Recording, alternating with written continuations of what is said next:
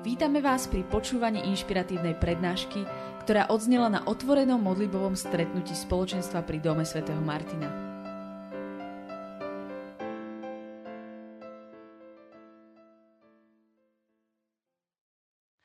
O čom hovoríme tento mesiac? Kto vie?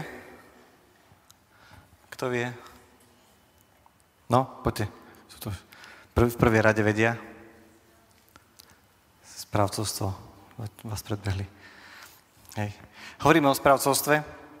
Môj syn ma naučil, uh, má, má, on ma má veľmi rád a vie, že uh, a spolu máme radi Čaka Norisa, už aj môj syn. A priniesol mi ďalšie dve nové skutočnosti o Čakovi.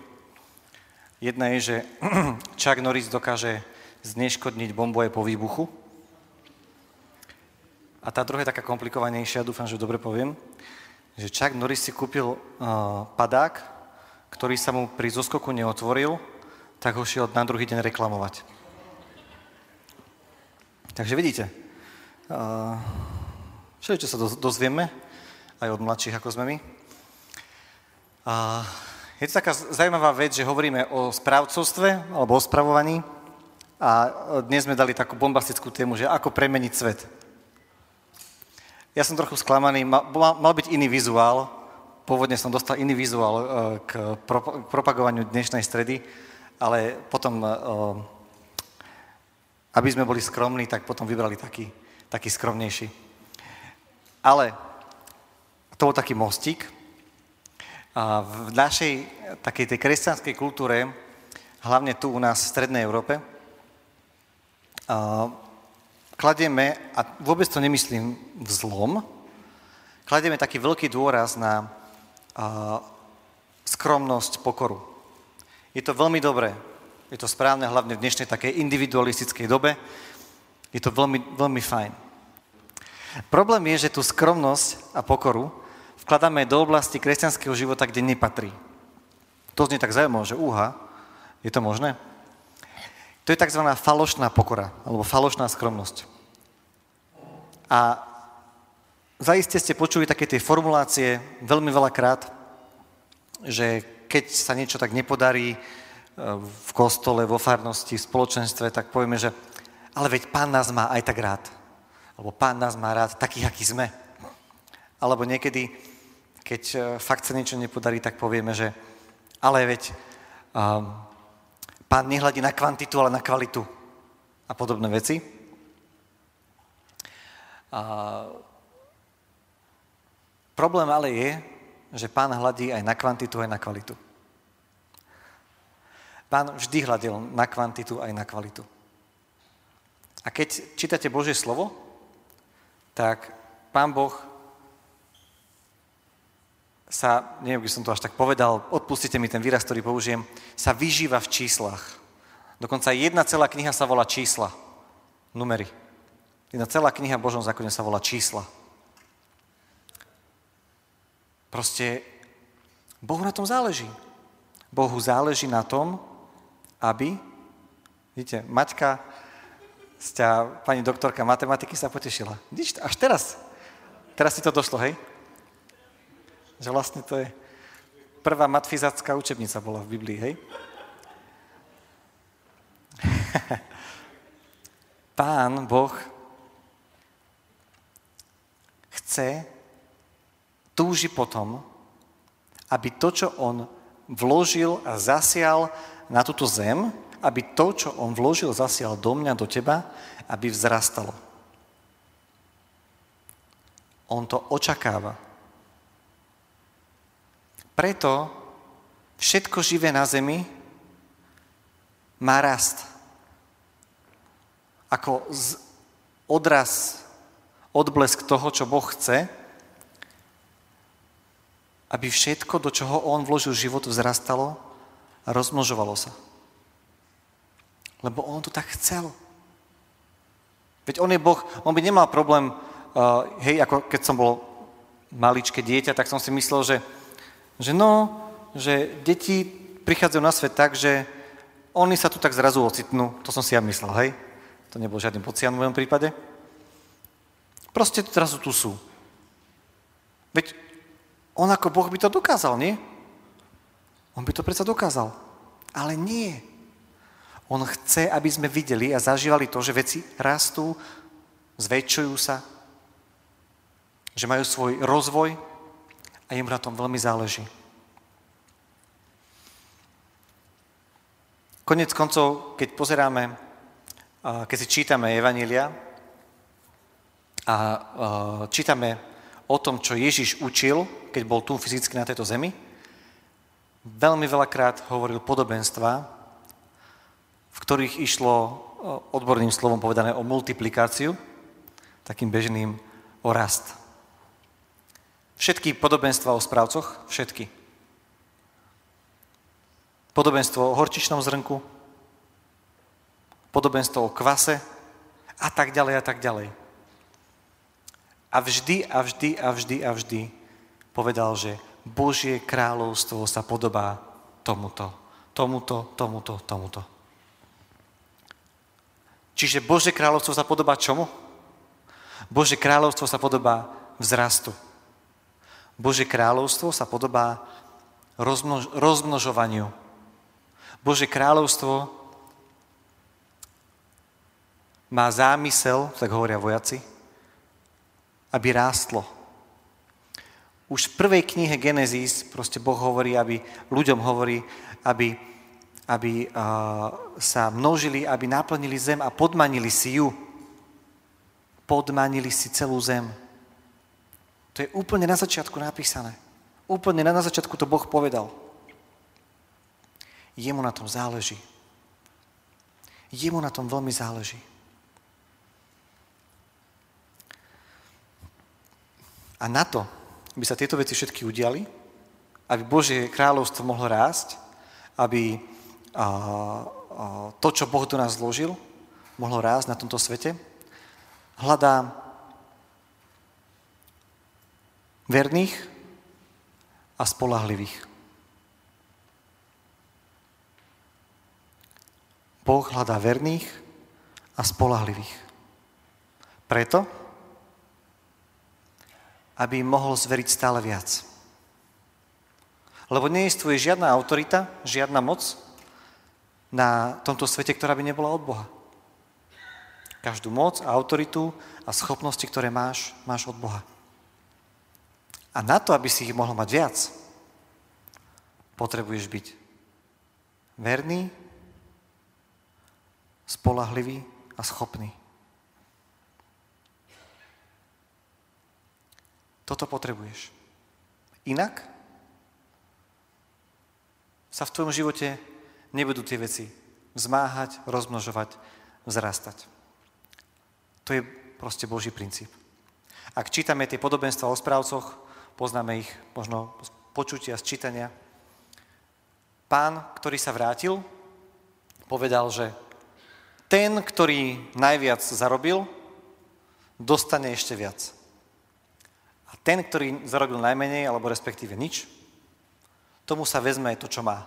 A dá sa tomu, ktorý už má. To vyzerá strašne nespravodlivé.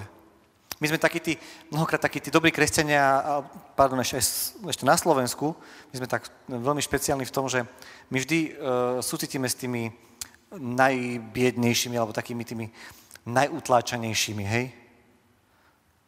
A sa možno pýtame, a prečo, že tomu chudákovi, ktorý mal ten strach a vlastne nič nemá, ešte mu zoberú aj to, čo má? A Ježiš to povedal jasne, ten, kto má, tomu sa dá. A ten, kto nemá, tomu sa vezme to, čo má. Pretože Boh za tým všetkým vidí vzrastanie svojho kráľovstva. To je jeho imperatív, to je, to je proste jeho cieľ, ktorý má. Lebo on chce, aby jeho kráľovstvo, aby jeho vláda, aby autorita jeho ľudí, jeho synov a dcer zaplnila celú zem. To je jeho túžba. To nie je nespravodlivosť. To je jeho túžba. Viete, ak by jeho spravodlivosť bola, že ten chudačik, ktorý nič nemá, alebo len to máličko, a že mu to zostane, tak to nechá každému, ktorý nič s tým neurobí a nepridá tomu, ktorý rozmnožuje a ktorý na tom pracuje, viete, čo by sa stalo? Strašne málo ľudí by poznalo Krista. Strašne málo. Pretože o tom to presne je.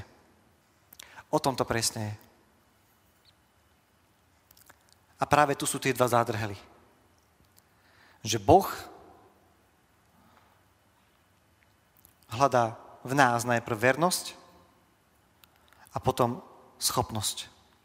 Teda oboje naraz, hej, aby to nevyzeralo, že najprv jedno, potom druhé. Oboje naraz. Vernosť a schopnosť.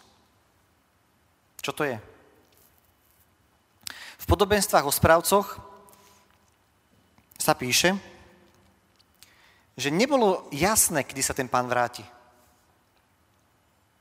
Tam sa v niektorých sa píše, že a pán sa vráti až nad ránom, alebo sa píše, odišiel na dlhú dobu preč. A on sa zrazu vrátil. On sa zrazu vrátil. A preto potrebuje našu vernosť. Lebo my nevieme, kedy sa on vráti. To je jedna vec, keď sa vráti druhýkrát, Ježiš Kristus v sláve. Ale druhá vec, kedy príde ku nám v zmysle, že nás odmení za našu vernosť a dá nám viac. To nevieme, kedy sa to stane. To nepoznáme. Vernosť a poslušnosť, vernosť a poslušnosť, okrem iného, je to, čo priťahuje, odpustite mi tiež tú, tú formuláciu, to, čo priťahuje Ducha Svetého. Vernosť a poslušnosť. Ono nie je vždy úplne ľahké byť verný a poslušný. Ale to je to, čo priťahuje Boha. Keď vidí tvoju vernosť, tvoju poslušnosť vo veciach, ktorých sa nachádzaš, to je jedno, čo to je. Nemusí to byť bombastické, gigantické veci. Možno úplná maličkosť. Možno na byte, kde bývaš, máš na starosti umývanie záchoda alebo vynášanie smeti. Robíš to verne?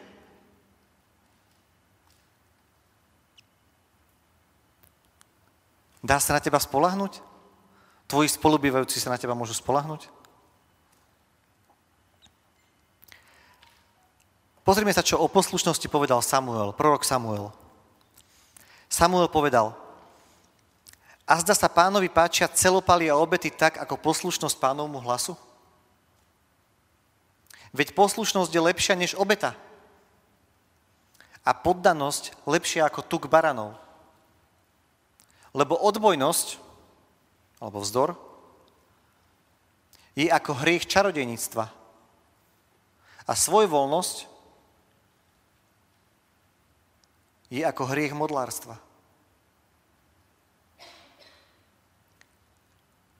Poslušnosť, poddanosť, vernosť je to, čo priťahuje Božiu prítomnosť. Je to, čo priťahuje Božiu prítomnosť. Hoď sú to maličkosti.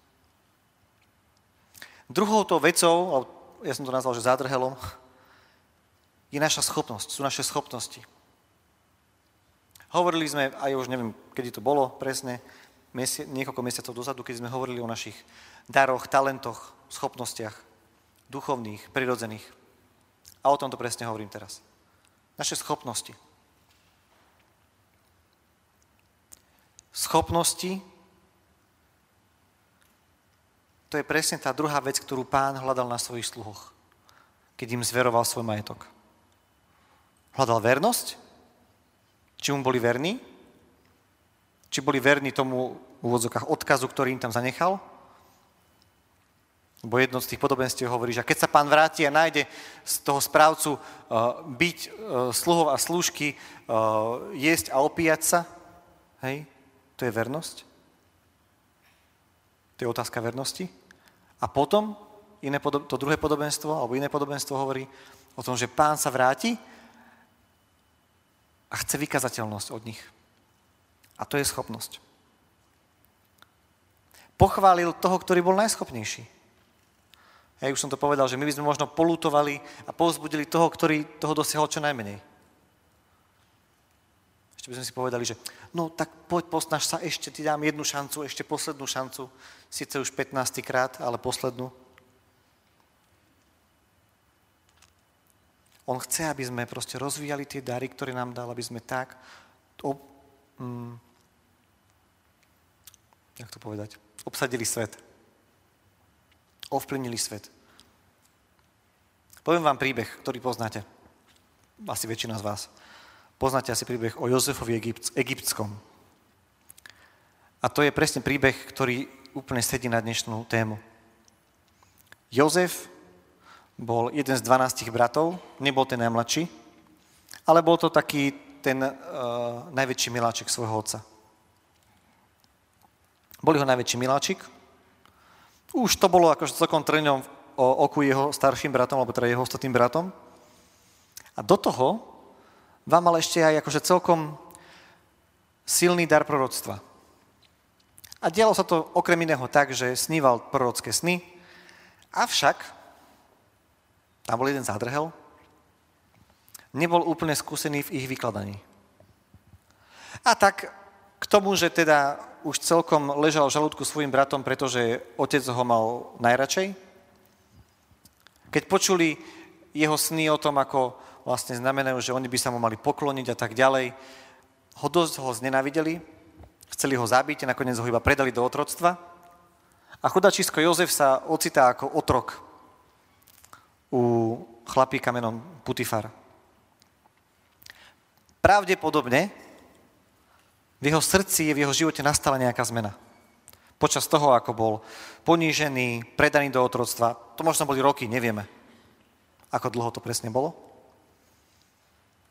Pracoval ako otrok, ale pracoval zjavne veľmi verne, veľmi efektívne, veľmi spolahlivo. A preto sa stal správcom Putifarovho majetku. To bol veľký pán vtedy. A byť správcom takého majetku, to bola obrovská dôvera. Ale čo sa stalo? Putifarová manželka chcela s ním mať s Jozefom románik. Jozef ako bohabojný muž to odmietol, ona sa nahnevala, udala ho svojmu manželovi a ten ho teda samozrejme po spravodlivom súde poslal do väzenia. Čo sa stalo? Obrovská sinusoida. Proste miláčik svojho otca, bratia ho znenávidia, príde do otrostva. Vypracuje sa na správcu obrovského majetku, manželka pána ho obviní a zase bum, do väzenia. Proste celé zlé. Jozef dostal jednu obrovskú lekciu. Jednu obrovskú lekciu, keď bol, eh, keď bol otrokom. Naučil sa, že Boh ho vyťahne. Že Boh je verný Boh.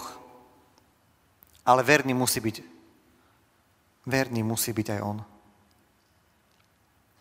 A preto vo vezení neviem, či vo vezení, ale pravdepodobne medzi tým, Popracoval aj na svojom duchovnom dare, nie na, na prirodzenom, ktorým bolo zjavne správcovstvo, spravovanie veci.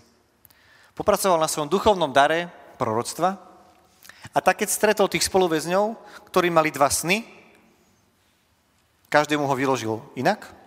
Jednému ho vyložil, že faraón ho omilosti a druhému ho vyložil, že faraón ho nechá popraviť. Tak sa aj presne stalo ale kamoši, ako to už býva, na neho zabudla kamoši.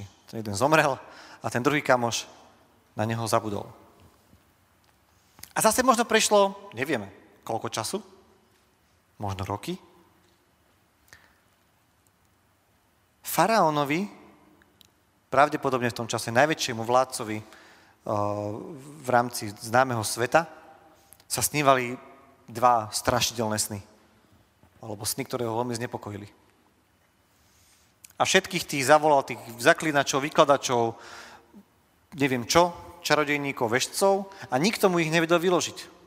Vtedy si kamoš z väzenia konečne spomenul na nášho Jozefa a hovorí tam faraónovi, že ja poznám jedného, ktorý dokáže vykladať sny a trafil sa. Hej, zjednodušene povedané.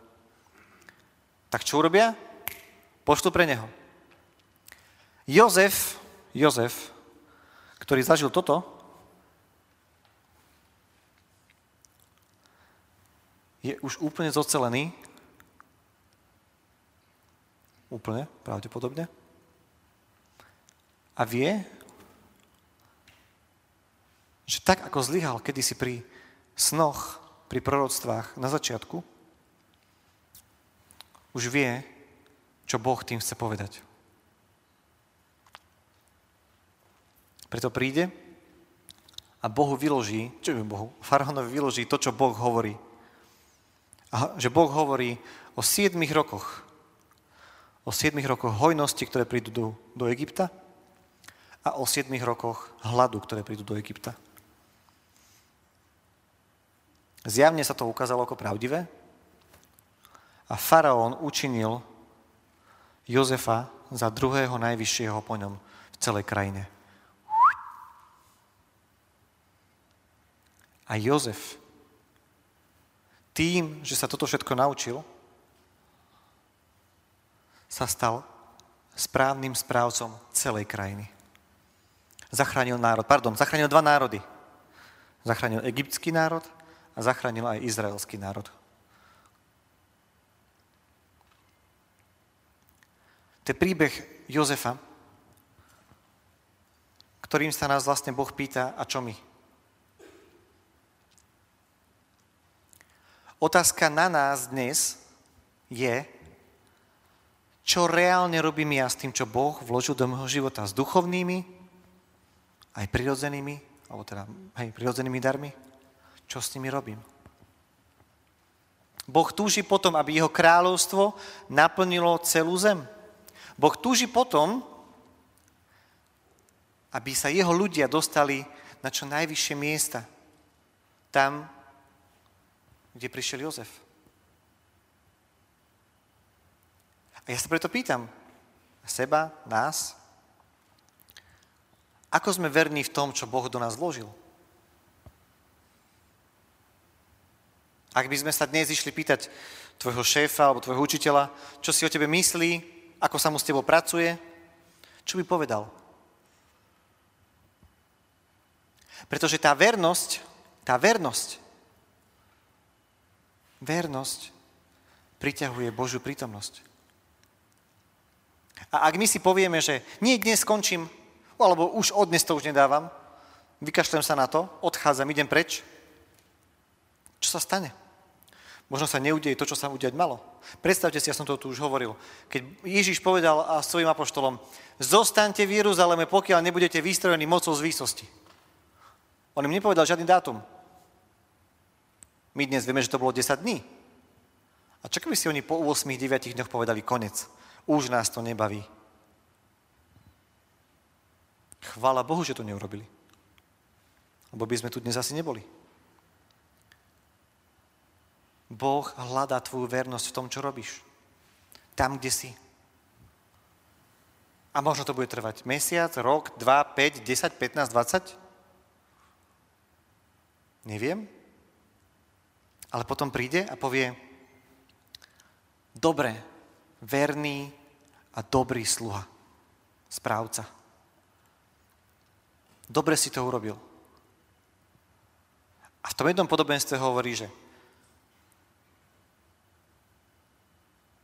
tvoj, tvoje talenty, dnes už myslím, že 10 talentov si zarobil, ustanovím ťa nad desiatimi mestami. Ježiš povedal, že kto je verný v malom, bude ustanovený nad veľkým. A ja vám chcem povedať, že Pán Ježiš túži premeniť našu krajinu. Otázka je, ako my sme verní v tých veciach, v ktorých sa nachádzame. Darmo budeme hľadiť na veľké veci, vzdialené. Tie nám Boh dá. Tie nám Boh zverí. Ale najprv potrebujeme byť verní v tom, čo máme a čo robíme. Z mnohých skúseností vám môžem povedať, že aj tie maličkosti malé, ktoré sa vám možno zdajú, že to sa mi fakt nezíde, alebo toto fakt nemusím robiť, niekedy v živote príde moment, že si povieš, ako by sa mi to zišlo teraz, keby to viem, alebo keby to mám. Boh to túži premeniť skrze nás. Ale On nám nemôže zveriť niečo veľké, lebo my s tým nebudeme vedieť pracovať. Si predstavte, že by teraz sa tu zjavil Pán Ježiš a povedal, tak, dávam vám ruším vládu Slovenskej republiky a teraz, jak tu sedíte, vy tu vyriešte, zložte novú vládu. Dokázali by sme to? Ministrov, štátnych tajomníkov a ešte neviem, čo všetko, lebo tam patrí. Vedeli by sme urobiť štátny rozpočet? Hej? Kto by vedel, nech sa prihlási. Hej, dobre. Dobre, takže tri roky sa prihlásili. Zajtra dúfam, že posielate životopisy na ministerstvo financí. Priatelia, Boh nás túži navštíviť v tých jednoduchých maličkostiach, ktoré robíme dennodenne a v ktorých raz budeme verní. Pretože keď ľudia budú vidieť, že sme v nich verní a že sme v nich dobrí, budú nás počúvať. Ja som tu už raz hovoril taký prí, prípad, mne sa strašne páči. Um, bola to jedna z takých tých veľkých nadnárodných korporácií, ktoré, ktoré sú aj tu na Slovensku. A bol tam nejaký pracovník, nejaký človek, ktorý teda bol kresťan a proste v nejakom hodnotení, proste európskom, celoeurópskom, proste on vyšiel ako najlepší pracovník celej Európy. Hej tak tá slovenská pobočka, alebo teda ten jeho priamy šéf tom, na tom oddelení, proste bol úplne nadšený, že wow, človek môjho oddelenia, najlepší pracovník celej Európy, proste super, jasné, odmeny, všetko, sláva, boli úplne šťastní. A on si tak hovorí ten šéf, že keby všetci, alebo keby viacerí pracovali ako on, by sme boli najlepšia pobočka v celej Európe. Alebo proste možno na celom svete a tak ďalej. A Viete, v týchto veľkých nadnárodných korporáciách majú takú ten svoj, e, takú tú mm, e, rôzne také firemnú kultúru, ktorá je presne jasne daná, čo sa môže, jak sa chodí oblečený do práce, až po to, že uh, ako sa máš správať uh, k kolegom a tak ďalej. Jedna z tých vecí bola, že, že je zakázané, v tej, v tej firme bolo zakázané vlastne um, rozprávať o, o uh, náboženských veciach o náboženstve. To je bolo jedno, o akom proste to bolo, nesmelo sa o tom hovoriť na, na, na pracovisku, hej. A tak tento prišiel šéf za tým najlepším pracovníkom a hovorí mu, že počúvaj, sme z toho všetci nadšení, šéf, to proste, chcem ťa poprosiť, chcem ťa, chcem ťa, uh, chcem ťa požiadať, uh, poďme spolu vymyslieť, ako to je, že ty si sa stal najlepším proste pracovníkom z celej Európy, že by si nám pomohol, aby sme ľudí posúvali, dopredu, aby sme boli mali lep, viacero lepších, lepších pracovníkov. A, že, a čo si to, ako si, ako si to dosiahol? A ten človek bol kresťan a povedal, že viete čo, šefe, ja som to ani teda neplánoval som, že to tak dosiahnem, ale ja pracujem tak, ako by som to robil pre Boha. Ako by môjim šéfom bol Boh. A on vidí všetko, čo odflaknem, čo neodflaknem. A na druhej strane viem, že mi pomáha. Modlím sa. Ten šéf bol tak zasiahnutý tým úprimným svedectvom, samozrejme aj to výkonnosťou toho, toho pracovníka, že proti všetkým nariadeniam tej firmy povedal, ak si najlepší pracovník pre toto, ty máš povolené hovoriť o Bohu na svojom oddelení. My niekedy to robíme presne naopak. Najprv niekde prídeme ako uragán. Hú, pán Ježiš je so mnou. Uver v pána Ježiša, pán Ježiš ťa miluje. Pán Ježiš sem, pán Ježiš tam. Duch Svetý sem, Duch Svetý tam.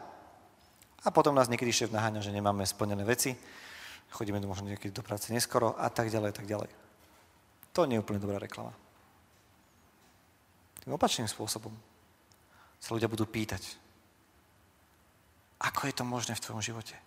Čo robíš preto? A keby sa ťa to aj priamo nespýtali, ja som to veľakrát zažil vo svojom živote, ak budú vidieť, že, že ste spolahlivý, príjemný človek, tak sa s vami dajú do reči a možno sa vás pýtajú, nejdeš dneska v stredu večer s nami na pivo? Vieš, ideme na takú rozbíjačku.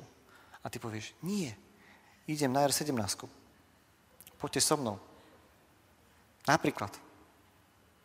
Oni si povedia, že tak tento kúch človek v našej robote ide na nejakú R17. Idem sa tam aj ja pozrieť. To nie je nič vymyslené. Také veci sa dejú. Ľudia hľadia na nás. A keď vedia o nás, že sme kresťania, hľadia na nás dvojnásobne uh, pozornejšie. Či to, čo sa hovorí o kresťanstve, my aj odzrkadlujeme. Či to naozaj robíme. Či naozaj prinášame Krista všade tam, kde sme. Lebo v našej kultúre ľudia nejdú na nejaké reči, na nejaké keci. Im rozprávať o tom, že viete, Pán Ježiš vás miluje. A toto a jedno s druhým. A ja žijem s Pánom Ježišom. Ja som dal svoj život Kristovi. Im je to jedno. Oni to potrebujú vidieť vo vašich životoch. Oni to potrebujú tam vidieť. Možno len prekročiť taký ten akože, pomyselný prach hamby a keď možno sa ti už 5 týždňov stiažuje kolega v práci, že ho bolí chrbát, tak povedz, že vieš čo, môžem sa aj pomodliť za, za to, aby si bol zdravý? Hej? A tak ľudia ešte väčšinou u nás povedia, že však dobre pomodli sa a ty urobíš tú šokujúcu vec, že sa pomodlíš tam na tom mieste. Pane Ježišu, požehnaj Joška Mrkvičku, aby bol uzdravený, aby jeho chrbát bol uzdravený, aby ho odišla táto bolesť preč, mene Ježiš Kristus. Viete, čo sa najhoršie môže stať? Že to bude také isté, ako to bolo predtým. Horšie to nebude. To je najhoršie, čo sa môže stať. Ale aj keby hneď ten človek nebol uzdravený, v dnešnej dobe proste sociálnych médií, bezbrehého individualizmu, samoty ľudí je prejavenie nejakej spolúčasti svojej nejakého záujmu o toho druhého niekedy viac ako, nie že viac, to je niekedy zázrak. Pre nich to je zázrak. Pre ľudí to je zázrak. A keďže môj čas vypršal, tak vás chcem tak domov prepustiť s takou otázkou, na ktorú môžeš naozaj premýšľať. ako ja reálne rozvíjam to, čo Boh vložil do môjho života. Ako ja konkrétne prispievam k tomu, že sa rozširuje Bože kráľovstvo.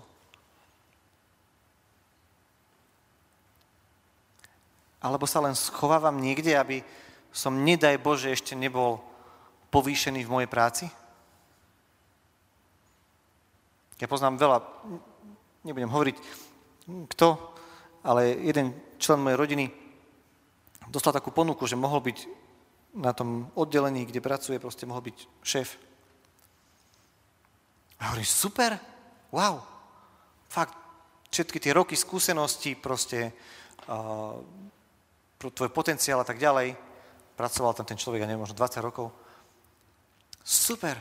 A čo sa zblázia, tam nejdem, jeminečky tam proste byť tam šéf a teraz všetci na ťa budú pozerať a toto a riešiť problémy a, a nie, ja to nebudem. Takže prosím, nie, nie, nie, to nech niekto iný ide. Ja hovorím, dobre, nechoď. Už nechcem od teba v živote počuť jediné slovo sťažovania sa, ako to tam ide zle. Mohol si tam byť ty. Nie si tam. OK, bude tam niekto iný. Lebo viete, keď tak povieme, že, že my sme tá Božia strana, tak niekedy hovoríme, a tá druhá strana, z tej druhej strany sa nemajú také ostychy zobrať to miesto. To je tá falošná pokora niekedy. Mohol si to Jozef povedať, a čo, ja som tu taký väzeň a už dvakrát sa mi život celý zrútil, čo tam, ja idem za žiadnym faraónom, to je jedno proste, už som tu väzeň. Mohol si to povedať. Ale Boh mu otvoril dvere. Keď v tvojom živote otvorí Boh dvere, prosím ťa, vstup do nich. Vstup do nich. Indiani povedia hauk, my povieme amen.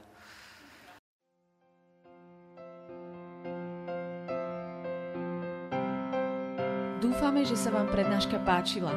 Ak by ste si chceli vypočuť viac na témy, ako žiť kresťanský život v tomto svete, tešíme sa na vašu návštevu osobne na modlitbovom stretnutí v Bratislave alebo na stránke www.martindom.sk.